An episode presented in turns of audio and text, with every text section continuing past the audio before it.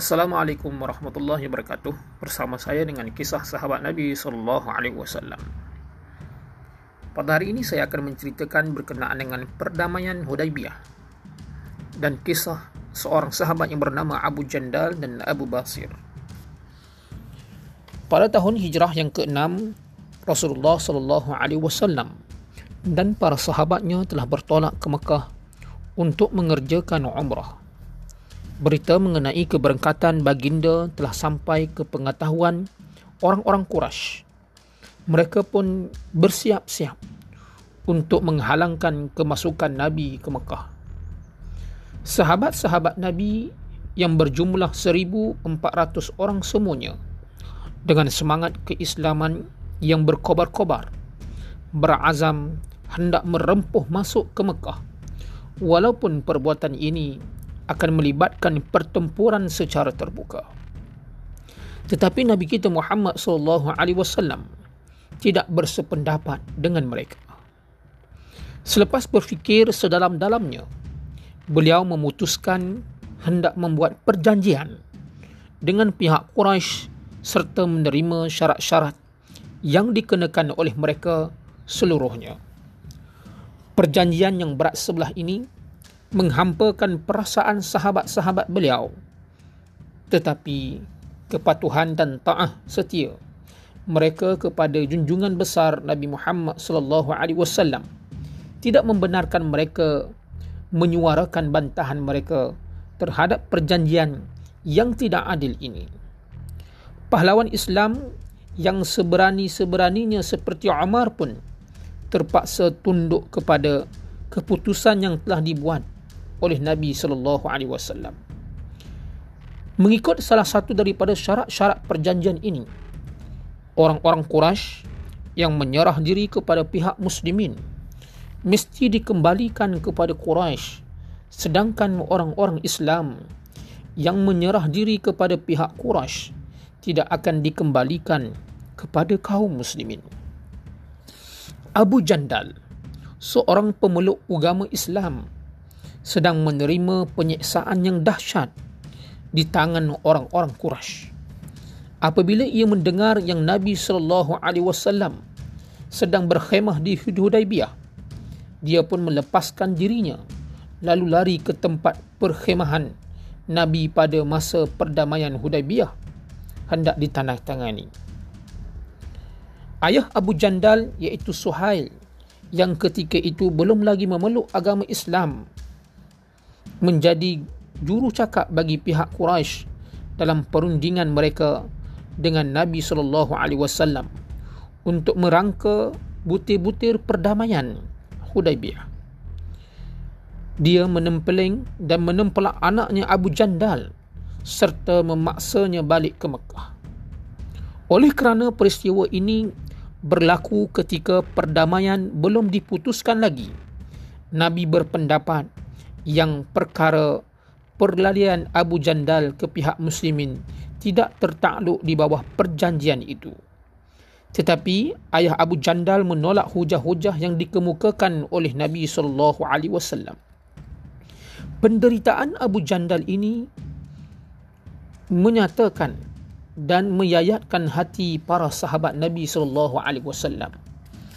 Tetapi apakan daya, oleh kerana inginkan perdamaian, Nabi terpaksa menyerahkannya kembali kepada pihak Quraisy sambil menyampaikan kata-kata penawar yang berikut: "Janganlah kamu hendaknya bermuram dirja, wahai Abu Jandal.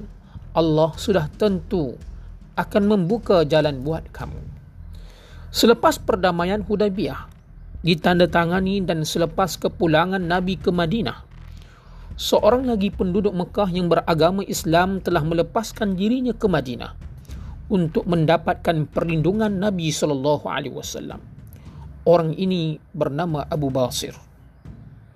Permintaan orang yang kedua ini pun terpaksa ditolak oleh Nabi kerana menghormati perdamaian Hudaybiyah itu.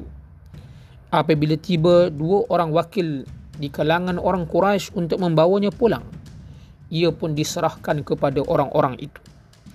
Tetapi sempat juga Nabi menasihatinya supaya bersabar dan mengharapkan pertolongan Allah.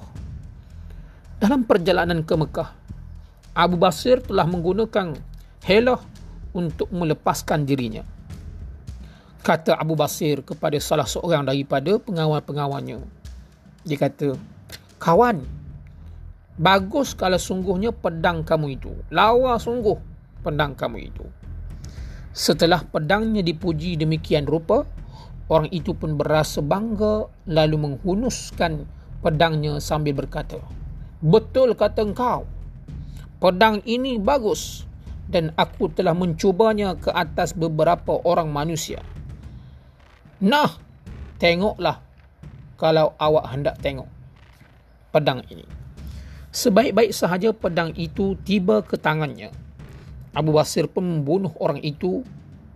Melihat apa yang telah berlaku, pengawal yang seorang lagi cabut lari ke Madinah untuk melaporkan kejadian tadi kepada Nabi sallallahu alaihi wasallam. Sementara itu, Abu Basir sendiri tiba di hadapan Nabi dan berkata kepada Nabi sallallahu alaihi wasallam, "Ya Rasulullah, Tuhan telah kembalikan saya untuk menunaikan janji-janji Tuhan kepada kafir-kafir Quraisy itu. Tetapi saya sendiri tidak ada apa yang hendak ditunaikan. Saya tidak berjanji. Saya melepaskan diri kerana takut kalau-kalau mereka merosakkan keimanan saya." Nabi sallallahu alaihi wasallam lantas berkata dengan sabdaannya, "Kamu dengan secara tidak sedar sedang menyalakan api peperangan. Tentu aku berasa suka kalau engkau dapat diberi pertolongan oleh Allah." Dari kata-kata Nabi ini, Abu Basir berpendapat yang dia akan diserahkan kepada kafir musyrikin sekiranya mereka membuatkan rayuan kepada Nabi. Oleh yang demikian, dia pun meninggalkan Madinah lalu menuju ke sebuah tempat di padang pasir yang berdekatan dengan pantai. Tidak lama kemudian, Abu Jandal pun menyertainya setelah setelah melepaskan dirinya daripada puak Quraisy. Bilangan mereka telah meningkat apabila lebih banyak orang yang pelarian-pelarian Islam yang terlepas daripada puak Quraisy ini, daripada menyertai mereka. Jadi di tempat persembunyian tu, mereka ni, siapa dia? Mereka ni Abu Jandal dengan Abu Basir. Mereka telah menghadapi penderitaan yang hidup yang maha hebat. Tetapi oleh kerana mereka ni tertakluk kepada perjanjian Hudaybiyah, mereka telah mengakui khalifah-khalifah Quraisy yang berlalu lalang berdekatan dengan tempat persembunyian mereka. Demikianlah hebatnya gangguan gangguan-gangguan yang mereka jalankan sehingga pihak Quraisy terpaksa menemui Nabi dan merayu kepada beliau supaya berusaha memberhentikan gangguan-gangguan itu. Mengikut cerita Abu Basir, bila mana dia sedang menghadapi maut di tempat tidurnya apabila surah uh, surah kiriman ataupun surat kiriman Nabi sampai ke tangannya. Dalam surat itu, Nabi telah membenarkan ia kembali ke Madinah. Dia tinggalkan, dia meninggal sambil memegang surah yang surat yang dihantar oleh Nabi sallallahu alaihi wasallam. Demikianlah kisah yang menunjukkan kekuatan iman Islam seseorang hamba Allah. Tidak ada suatu kuasa pun di permukaan bumi ini yang dapat merosakkan keimanan seseorang, asalkan saja keimanan itu merupakan keimanan yang sejati. Allah tetap akan menolong orang yang benar-benar beriman dengannya.